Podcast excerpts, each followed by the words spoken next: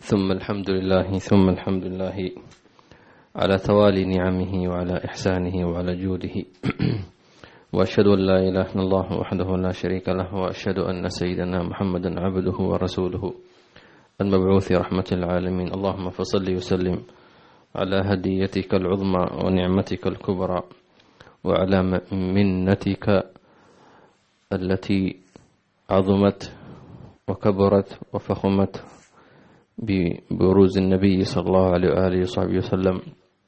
فاللهم ارزقنا شكرها وارزقنا الاعتناء بها واحفظنا واحفظها لنا ولا تنزعها منا يا أكرم الأكرمين ويا أرحم الراحمين. اللهم فصل وسلم وبارك على سيدنا محمد وعلى آله وصحبه أجمعين. ثم أما بعد نسأل الله عز وجل أن يجعل هذا الدرس وهذا الاجتماع فيه نور وبركة وهداية ورعاية وعناية وسر ونور نستضيء به ونتنور به في حياتنا ويستمر إلى موتنا وبعد موتنا ويوم بعثنا ونشورنا إلى أن نلقى الله تبارك وتعالى وهو راضي عنا. أتم الرضا يا أكرم الأكرمين ويا أرحم الراحمين. أخذنا في الأسبوع الماضي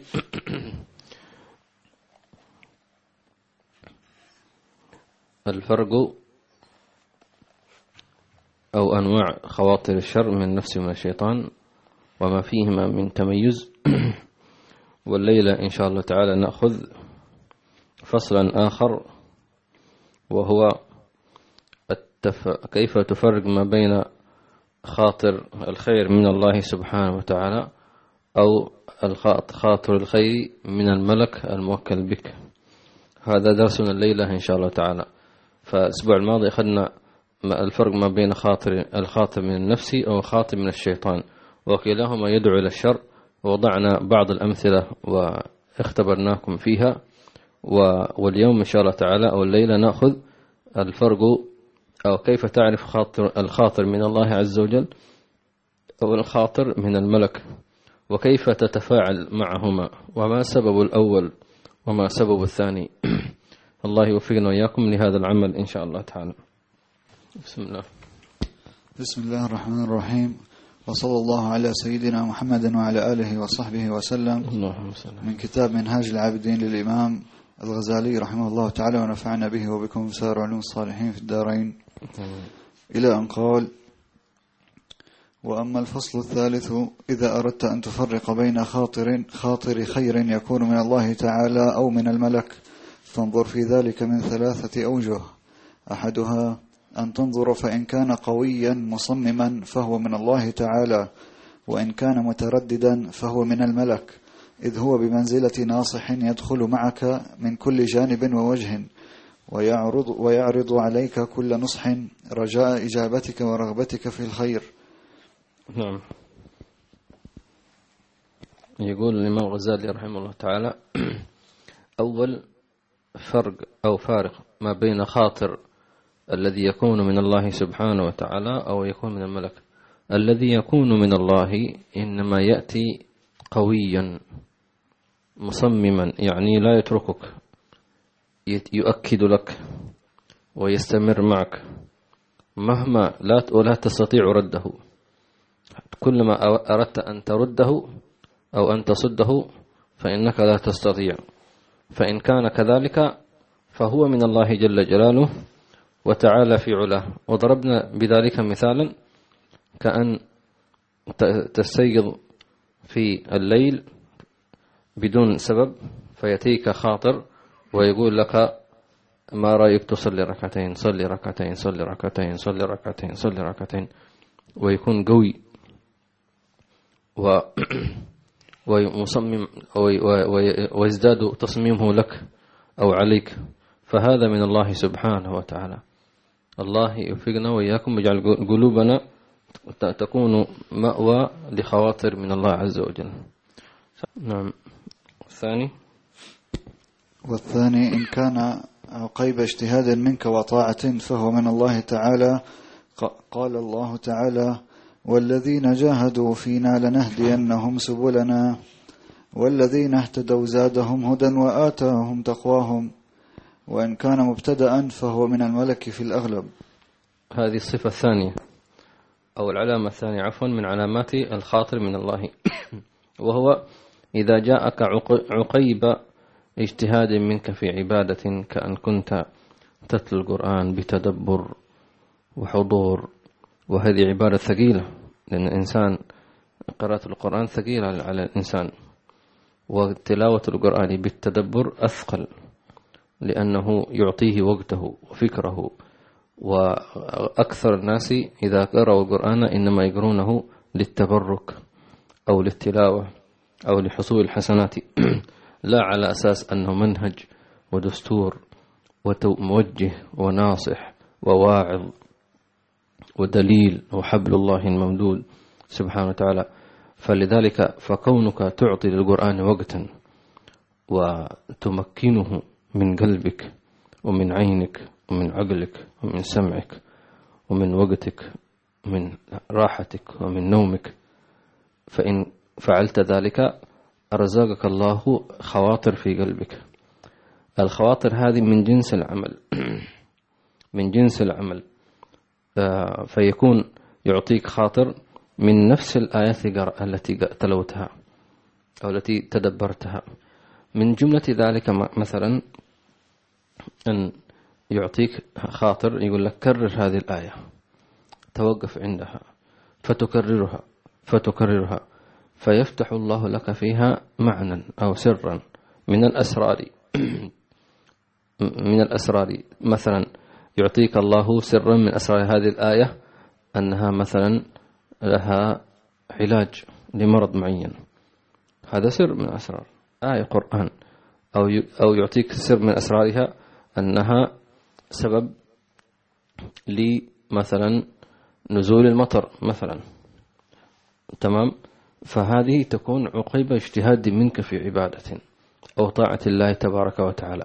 وأما إذا كان ابتداء يعني لم تكن في عبادة وإنما كنت في حالك حال نفسك فجاءك خاطر هكذا آه، من من من آه، إلى قلبك بعمل صالح فيقول الإمام غزالي هذا غالبا يكون من الملك. إذا عرفنا الآن صفتان صفتين من صفات خواطر التي تكون من الله أو الخاطر الذي يكون من الملك. هناك علامة أخرى تترتب على على هذا أن خاطر الملك يكون مبتدئ يعني يطرأ عليك آه، ابتداء بدون ما أنت تطلبه آه، ولا يستمر معك. يعني ربما ينقطع إذا لم تستجب له. فهذا كذلك من علامة فرعية من هذه علامة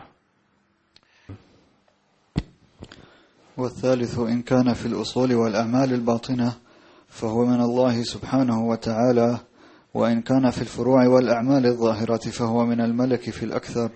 إذ الملك لا سبيل له إلى معرفة باطن العبد في قول أكثرهم.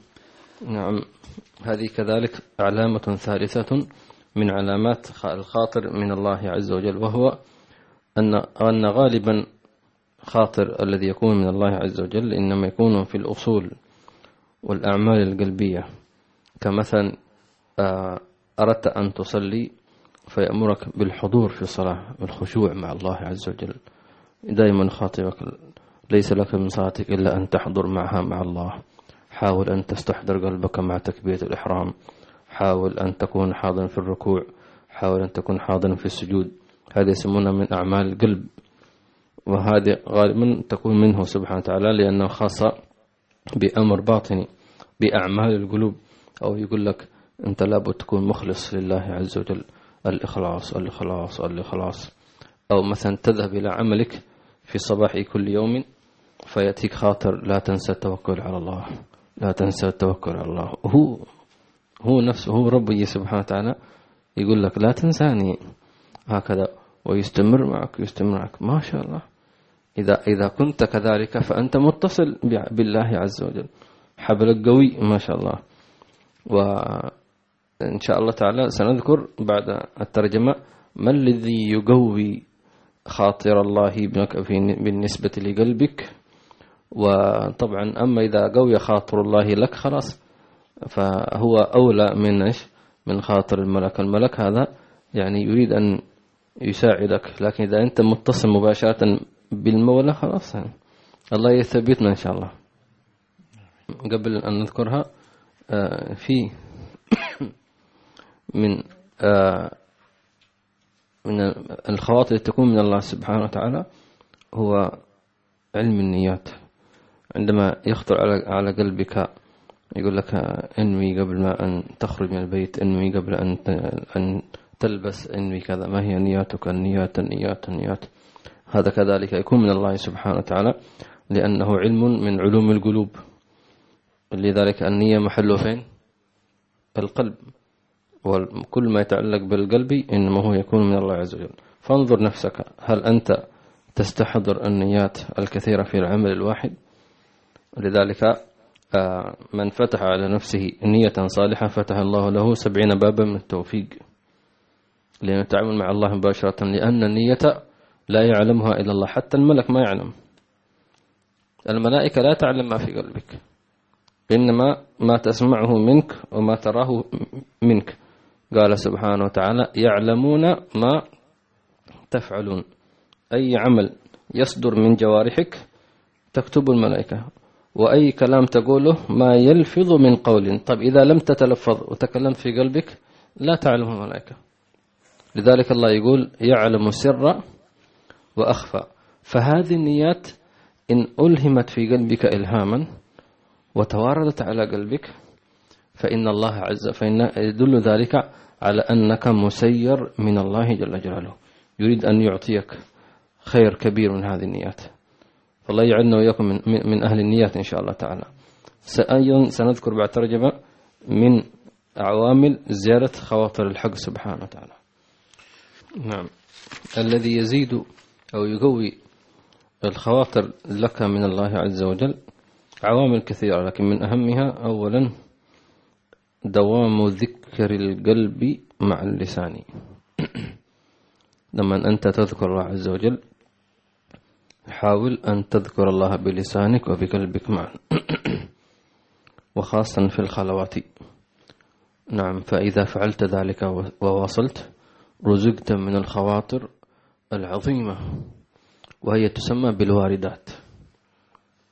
فتنتقل من مسمى الخاطر إلى مسمى وارد. طيب ويقولون عندنا من ليس له ورد فليس له وارد. وغالبا الواردات إنما هي تأتيك نسائم في قوالب آه، هدايا في قوالب نسيمات تدخل إلى قلبك. فتلوح من من من سماء العرش الرحمن إلى سماء قلبك.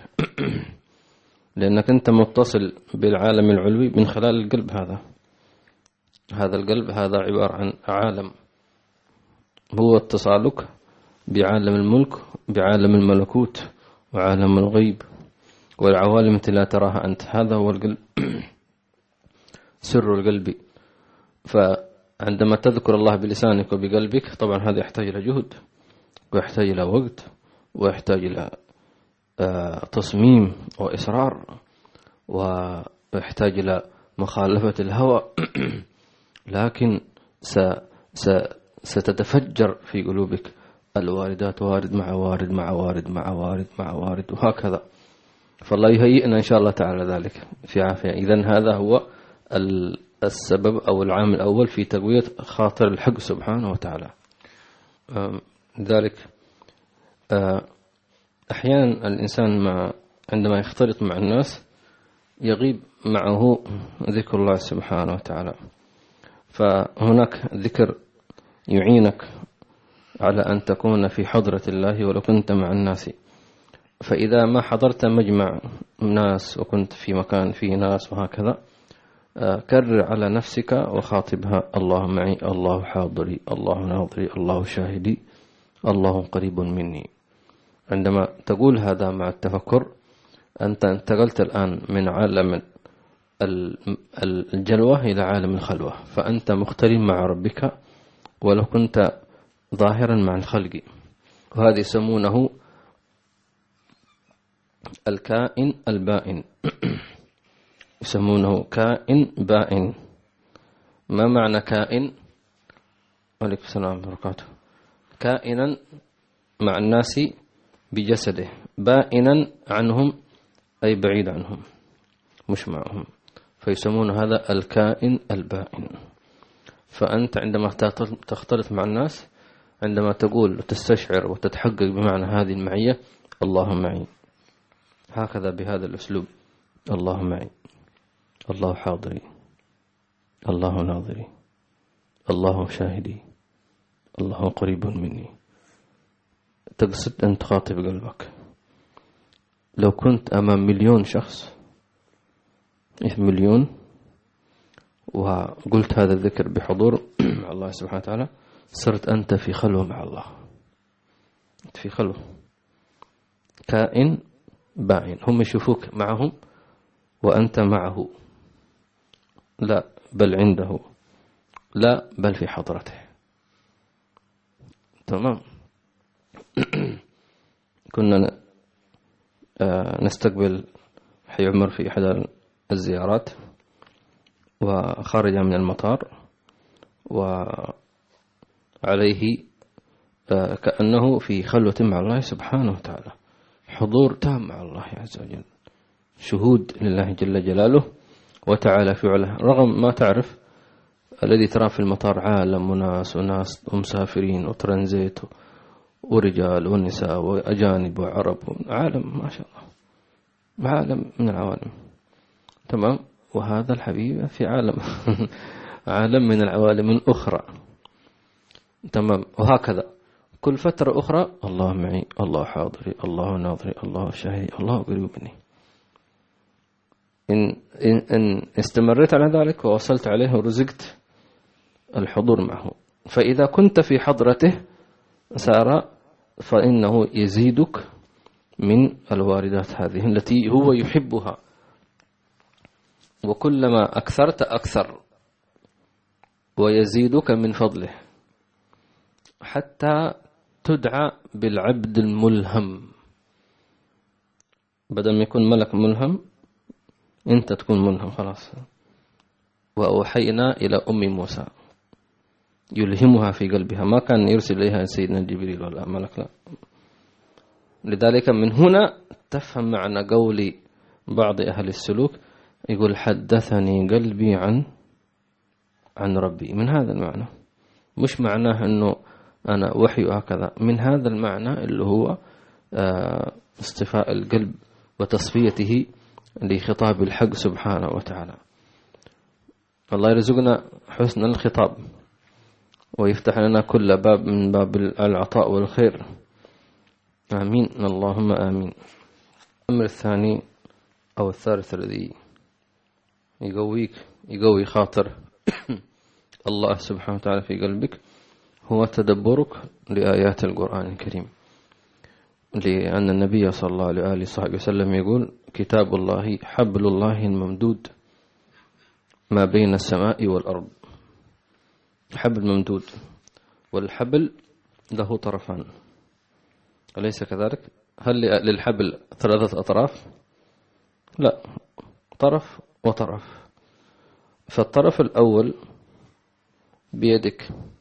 والطرف الآخر بيد ربك سبحانه وتعالى والله أعلى وأجل سبحانه وتعالى. فعندما يقال حبل ممدود ما بين السماء والأرض إذا تمسكت بهذا الحبل فأنت متصل بالسماء. أما إذا تركته انقطعت. انقطعت أخبارك وانقطعت الأخبار أن تأتيك. فتعيش عيشة البهائم في الدنيا. الذي يترك القرآن والذي يهجره.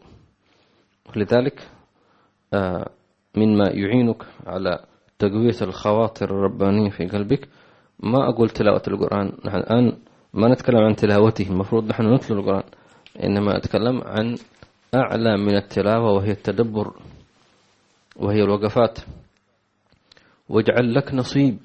من تدبر القرآن ولو آية كان بعض الصحابة يحيي ليلة كاملة يتدبر آية يتدبرها يتمعنها آه، يخاطب نفسه بها. وهكذا فلتكن من ومن الممكن أن تجعل لك ختمتين ختمة للتلاوة وختمة تجعلها للتدبر. إن لم تستطع أن تجعل التدبر مع التلاوة. نعم. والذي يستمر على ذلك في تدبره القرآن الكريم يفتح الله له كثير من المعاني وخاصة من الخواطر القلبية التي آه، يلهمها في حياته كلها. الله يوفقنا وإياكم. العامل الثالث الذي يقوي خاطر الحق سبحانه وتعالى في قلبك هو حضورك مجالس الأكابر من أولياء الله عز وجل أهل الصلة به سبحانه وتعالى. وهو الملقب بولي الله. وولي الله معناه أن الله يتولاه. ما معنى؟ آه، فلان ولي الله. ما معنى ولي الله؟ أي أن الله يتولاه. سبحانه يتولى أموره. فأنت عندما تحضر عند هذا الولي إلى جلساته أو إلى دروسه فإنما أنت تحضر في معية الله جل جلاله. ما يفيض الله على قلب هذا العارف بالله عز وجل أو المقرب عند الله سبحانه وتعالى ما يفيض على قلبه يفاض على قلوب من حضر معه. واعلم بأن الخير يختص من حضر. توارد القلوب هذا. ولذلك هنا تجد الفرق ما بين من يحضر وما بين من لم يحضر. فالذي يحضر في مجالس أهل السر أهل السير إلى الله عز وجل في محاضر الأهل أهل القرب من الله سبحانه وتعالى تفيض عليه على قلبه من قلوبهم. ما يريده على هذا القلب يورد على ذلك القلب سبحانه وتعالى. آه، طبعا بشروط. أن تكون تحضر بالإخلاص لله عز وجل أن تأتي بنية أن تصلح نفسك وأن تتعرف على عيوبك أن تأتي بنية الاستمداد بنية التعلم بنية الخروج من الظلمات إلى النور. أن تشهد في شيخك أو في من تتلقى عنه أهليته لذلك. ما تقول؟ مثلا أنا أحد عن فلان عن فلان من هذا إنسان عادي هذا كنت أنا وإياه زملاء. هذا زميلي في الدراسة فينظر إلى يحجم هذا الأمر فيحجب بهذا الشيء. والعياذ بالله تبارك وتعالى. ولو كبر مشهده فإن المعطي هو الله مش الشيخ. إنما من عن طريقه من خلاله. وإلا فالمعطي واحد الله. ما في غيره. والله معطي وإنما أنا قاسم يقول النبي صلى الله عليه وسلم. فهمت؟ فأنت ارتقي بفكرك ولا تنظر إلى إلى إلى إلى الخلق. كل الخلق فقراء إلى الله عز وجل. من إلى. فلا معطي إلا هو ولا كريم إلا هو جل جلاله وتعالى في علاه. فأنت عندما تحضر بهذا بهذا الوصف فتح لك في قلبك من هذه المعاني من هذه المعاني. وذلك تجد الفرق ما بين الذي يكون له صحبة مع شيخ كما ذكرنا سابقا صحبة مع شيخ ومن أهل الساد المتصل لله سبحانه بالله بالنبي صلى الله عليه وآله وصحبه وسلم تجد قلبه منورا بخلاف من ليس له من ليست له صحبة مع شيخ. بمعنى مثل الأكاديمي يعني الذي يدرس شريعة في كلية الشريعة غير الذي يدرس الشريعة على الركب مع علماء الشريعة. غير هذا أكاديمي. نعم درس في الجامعة تمام وأخذ الشهادة كل شيء أربع سنوات من الجامعة أيا كان اسمها. طيب درس الشريعة هناك لكن الجلوس مع الشيخ مباشرة في حلقة علم في سواء كان في بيته أو في المسجد أو في رباط مثلا أو كذا له سره وله آه، مدده سبحانه وتعالى. فهنا تأتي فائدة إيش؟ المجالسة. ولذلك سيدنا جبريل لما أتى النبي صلى الله عليه وسلم في صورة دحية رضي الله عنه آه، وصف أول درس أخذنا في الأربعين النووية لمن يذكر منكم. قال فجلس حتى أسند ركبتيه إلى ركبتيه ووضع كفيه على فخذيه. جلسة المتلقي والمتأدب. فقال يا محمد أخبرني عن الإسلام والإيمان والإحسان. ويعلمه صلى الله عليه وآله وصحبه وسلم. حتى قال النبي صلى الله عليه وسلم هذا جبريل أتاكم يعلمكم أمر دينكم يعلمكم كيف تتعلم وكيف تتلقى العلم. كيف تتعلم؟ من خلال السؤال. وكيف تتلقى العلم عن شيخك من خلال الأدب؟ فتأتي لما دخل سيدنا جبريل إذا أخذت أردت أن تأخذ تستفيد من شيخك حسا ومعنى ظاهر باطنا فخذ بأداب سيدنا جبريل مع النبي صلى الله عليه وسلم. فعندما قال اطلع رجل علينا شديد بياض الثياب هذا الأدب الأول. أن تكون تلبس أنظف ما عندك. شديد بياض الثياب ما فيها أوساخ ولا قاذورات تعظيما لله ولرسوله صلى الله عليه وسلم. ثانيا شديد سواد الشعر. معنى ذلك أنه كان شابا. وطلب العلم من الشباب أفضل وأولى من طلب العلم في نهاية العمر ولكن لكل خير. آه، لا يرى عليه أثر السفر. دلالة على أنه لا يحب أن يظهر. على نفسه شيء من آثار الجهد حتى لا يدخل في نفسه أنه جاي من مكان بعيد أو أن أنفق وقتا طويل لا يرى عليه أثر السفر. ما هو أثر السفر؟ الغبار العرق الرائحة الكريهة التعب الملابس غير مرتبة. واحد مسافر مستعجل. لا يرى بالعكس كان نظيف لا عرق عليه ولا غبار ولا رائحة كريهة ولا آه، بل هو كان مهندما كما يقال. ولا يعرفه منا أحد. معناه أنه عندما يدخل فإنه لا يكثر الخطاب ولا الالتفات مع من حوله له مقصد واحد. حتى جلس إلى النبي صلى الله عليه وسلم. فالمقصود وحد مقصدك. تمام؟ ليس لك يعني أي التفات لهكذا. ثم سأله وأجابه صلى الله عليه وسلم. وثم ووضع ركبتيه كما شرحنا وشرح آه، في الترجمة. وضع يديه هذا جلسة المتأدب المتلقي ظاهرا وباطنا. آه، ثم آه، سألوا عن الساعة فقال ما المسؤول عنها بأعلم من السائل؟ طيب معناه أنك لا تسأل عن شيء لا يعنيك. قال فأخبرنا عن أمارتها. فأجابه. يعني الشيء الذي لا, لا, لا يفيدك أنت شخصيا لا تسأل عنه. مثل واحد يسأل ما الذي سيحصل في العالم؟ إيش الذي يحصل الآن؟ هذا ما لك خص أنت. أنت مسؤول عن نفسك. صح ولا لا؟ أنا مسؤول عن نفسي. أنا مش مسؤول عن زلزال في أمريكا. ما لي دخل؟ مش مسؤول من حيث أنني يعني كلفني الله بتدبير الكون. لا مش أنت ما يدبر الله سأل.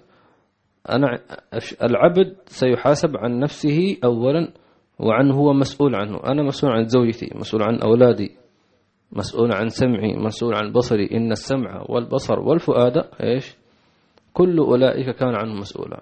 تلك أمة قد خلت لها ما كسبت ولكم ما كسبتم ولا تسألون عما كانوا يعملون. تمام؟ فلا تضيع وقتك. ما المسؤول عنها بأعلم من السائل ما الذي يحصل؟ إيش كذا والهيش ومن وطلع ونزلها كذا ما لك لا تضيع وقتك. لا تضع ما المسؤول عنها بأعلم من السائل قال فأخبرني عن أماراتها. فأخبره صلى الله عليه وسلم. ثم انصرف عن النبي صلى الله عليه وسلم. هكذا فلتكن أنت في مجالس العلم وفي مجالس مشايخك. أن تكون آه، تعلم ما الذي تريد وما الذي تطلبه كما شرحناه في دروس الأربعين نوية ثبتنا الله إياكم وعلمنا علما نافعا إن شاء الله تعالى. عندما نقول لا يعرف منا أحد آه، المقصود في مع أثناء الدرس يعني أحضر الدرس وكأنك لا تعرف أحدا. آه، مثل الذي يريد أن يذهب إلى الصلاة. وقبل الصلاة كأنك لا تعرف أحد كأنك أنت لا تعرف من يمينك وعن شمالك. لكن إذا انتهيت من الصلاة تسلم على الناس لا بأس. إذا انتهيت من الدرس تسلم على الناس لا بأس. نحن نتكلم أثناء الدرس فتكون أنت كأنك لا تعرف أحدا. ومن الرابع أو الأخير فيما يقوي خاطر الحق سبحانه وتعالى هو ما ذكرناه تعود نفسك على استحضار النيات قبل أي عمل صالح. طبعا بدايتها ستحتاج إلى اجتهاد أنك كل عمل تريد أن تعمله آه، هيئ له نيات صالحة. ثم أكثر منها. طبعا هذه الذي لم يتعود عليها ستأخذ منه وقتا وجهدا. لكن إن عودت نفسك على ذلك من أجل الله سبحانه وتعالى فإن الله عز وجل آه، سيلهمك إلهامات وستتوارد عليك الخواطر من الله سبحانه وتعالى. مثال ذلك عندما تريد أن تشرب ماء ما هي نيتك؟ غالبا الناس إذا أرادوا أن يشربوا ماء يشربوه للظمأ حتى يروي ظمأهم. لكن مثلا ماذا تنوي؟ أول شيء تنوي أنك آه، تمتثل أمر الله قوله في قوله وكلوا واشربوا. ثم كذلك تمتثل أمر الله في النظر إلى الماء. أفرأيتم الماء الذي تشربون؟ تنظر إليه بنية امتثال أمر الله. أفرأيتم؟ فتنظر إليه. ثم قبل أن تشرب تذكر نعمة الله عليك سبحانه وتعالى. آه، أن أن الله رزقك هذا الماء وكثير من الناس يموتون ظمأ. ثم تتفكر في نفسك هذا الماء يعني آه، هل أنا أستحقه؟ أنا العاصي أنا المذنب أنا المخالف. كان من الممكن أن الله يقتلني أو يمنع عني الماء فأموت ظمأ وعطشا لأنني عصيته. فهذا فتشرب على نية التذلل لله عز وجل فتشهد ذلك الأمر من الله. هذا على سبيل المثال وقس عليه بقية الأمور. والله يوفقنا وإياكم لما يحبه ويرضاه ويرزقنا الأدب معه في حضرته وحضرة النبي صلى الله عليه وآله وصحبه وسلم. والحمد لله رب العالمين. إذا آه، قمت بعمل فجالك خاطر يقول لك لا تنسى النيات ولا تنسى النيات ولا تنسى النيات فاعلم أن هذا الخاطر ممن؟ من الله. لأن عمل القلب إذا جاءك فاعلم أنه من الله سبحانه وتعالى. لكن إذا إذا قالك يعني لا تنسى الدعاء للخروج من المنزل غالبا يقول يكون هذا من إيش؟ من الملك. فالأعمال الظاهرة غالبا من الملك والأعمال الباطنة منه. فلا تنسى النيات إن شاء الله تعالى. الله يوفقنا وإياكم لما يحب ويرضى. الحمد لله رب العالمين. اللهم صل وسلم على سيد محمد وعلى آل سيد محمد. اللهم آت نفوسنا تقواها وزكها أنت خير من زكاها. أنت وليها مولاها اللهم اغفر لنا ذنوبنا وإسرافنا في أمرنا. وثبت أقدامنا وصلنا على القوم الكافرين. اللهم احفظ قلوبنا من نزغات الشيطان ومن همزات الشيطان ومن خطرات الشيطان من خطوات الشيطان ومن وسوسة الشيطان ومن تدليس الشيطان ومن تلبيس الشيطان. نعوذ بك من ذلك كله يا رب العالمين. حط حطنا بعنايتك ورعايتك واغفر لنا واغفر لنا ذنوبنا وإسرافنا في أمرنا وثبت أقدامنا وانصرنا على القوم الكافرين. آمين. اللهم آمين. اللهم ارفع بلاء عنا وعن المسلمين. واجعلنا من المخلصين. واجعلنا من الصالحين واجعلنا عبادا خلصا لك يا رب العالمين. اللهم اعف عنا وتجاوز عن سيئاتنا. ربنا إننا آمنا فاغفر لنا وارحمنا وأنت خير الراحمين. ربنا آمنا فاغفر لنا وارحمنا وأنت خير الراحمين. ربنا آمنا ربنا إننا آمنا فاغفر لنا ذنوبنا وقنا عذاب النار. آمين. اللهم ربنا اغفر لنا ذنوبنا وإسرافنا في أمرنا وثبت أقدامنا وانصرنا عن قوم الكافرين اغفر لنا ولآبائنا وأمهاتنا ومشايخنا وأحبابنا والمسلمين. أحياء أحياءهم وأمواتهم في خير والعافية وبلغنا رجب وشعبان وبلغنا رمضان. وارزقنا حقيقة صيامي وقيامي وتلاوة القرآن واجز اللهم عنا من بث هذا الدرس ومن نقله ومن ترجمه إلى عدة إلى كل إلى اللغات التي تترجم فاجزهم وجز من من من لخصه ومن كتبه من ملخصا أو كاملا أو فوائد غير ذلك. اجزهم خير الجزاء يا رب العالمين. واجعل وبارك في الحاضرين والحاضرات والمستمعين والمستمعات. اجعل قلوبهم صافية نقية طاهرة متعلقة بك. وبسرادقات عرشك وب تلألؤ نور وجهك وبحبيبك المصطفى صلى الله عليه وسلم. لا تجعل لقلوبنا التفاتة لغيرك ولا طلبا لمرضاة غيرك ولا خوفا من غيرك ولا خشية من من غيرك. أنت المقصود في كل الوجود واجعل مقصدنا أنت في كل حركة وسكون وفي كل كلام وصمت. وفي كل يقظة ونوم وفي كل حياة وموت. فاللهم كما أنت أحييتنا وأحييتنا بك فلا نموت إلا بك يا رب العالمين. فلا نم كما أحييتنا لك فلا نموت إلا لك يا رب العالمين. اللهم اختم لنا أعمارنا بالحسنى وأنت راض عنا أتم الرضا على أحسن الأحوال وأتمها وأكملها. في خير ولطف وعافية. ورزقنا بركة الأعمار وبركة الأرزاق وبركة الأولاد وبركة الذرية والأهل. ويا رب العالمين. واجعلنا مباركين أينما كنا. آمين. احفظنا من تقلبات الزمان ومن فتن الزمان. احفظنا يا الله. اجعلنا آمين. مطمئنين في ديارنا وأهلنا وأموالنا وأسرنا. وأولادنا واجعل هذا البلد آمن مطمئنا رخاء سخاء وسائر بلاد المسلمين.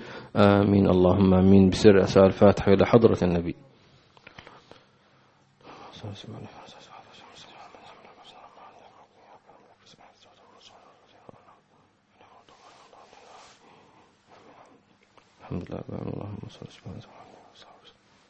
الحمد لله رب العالمين.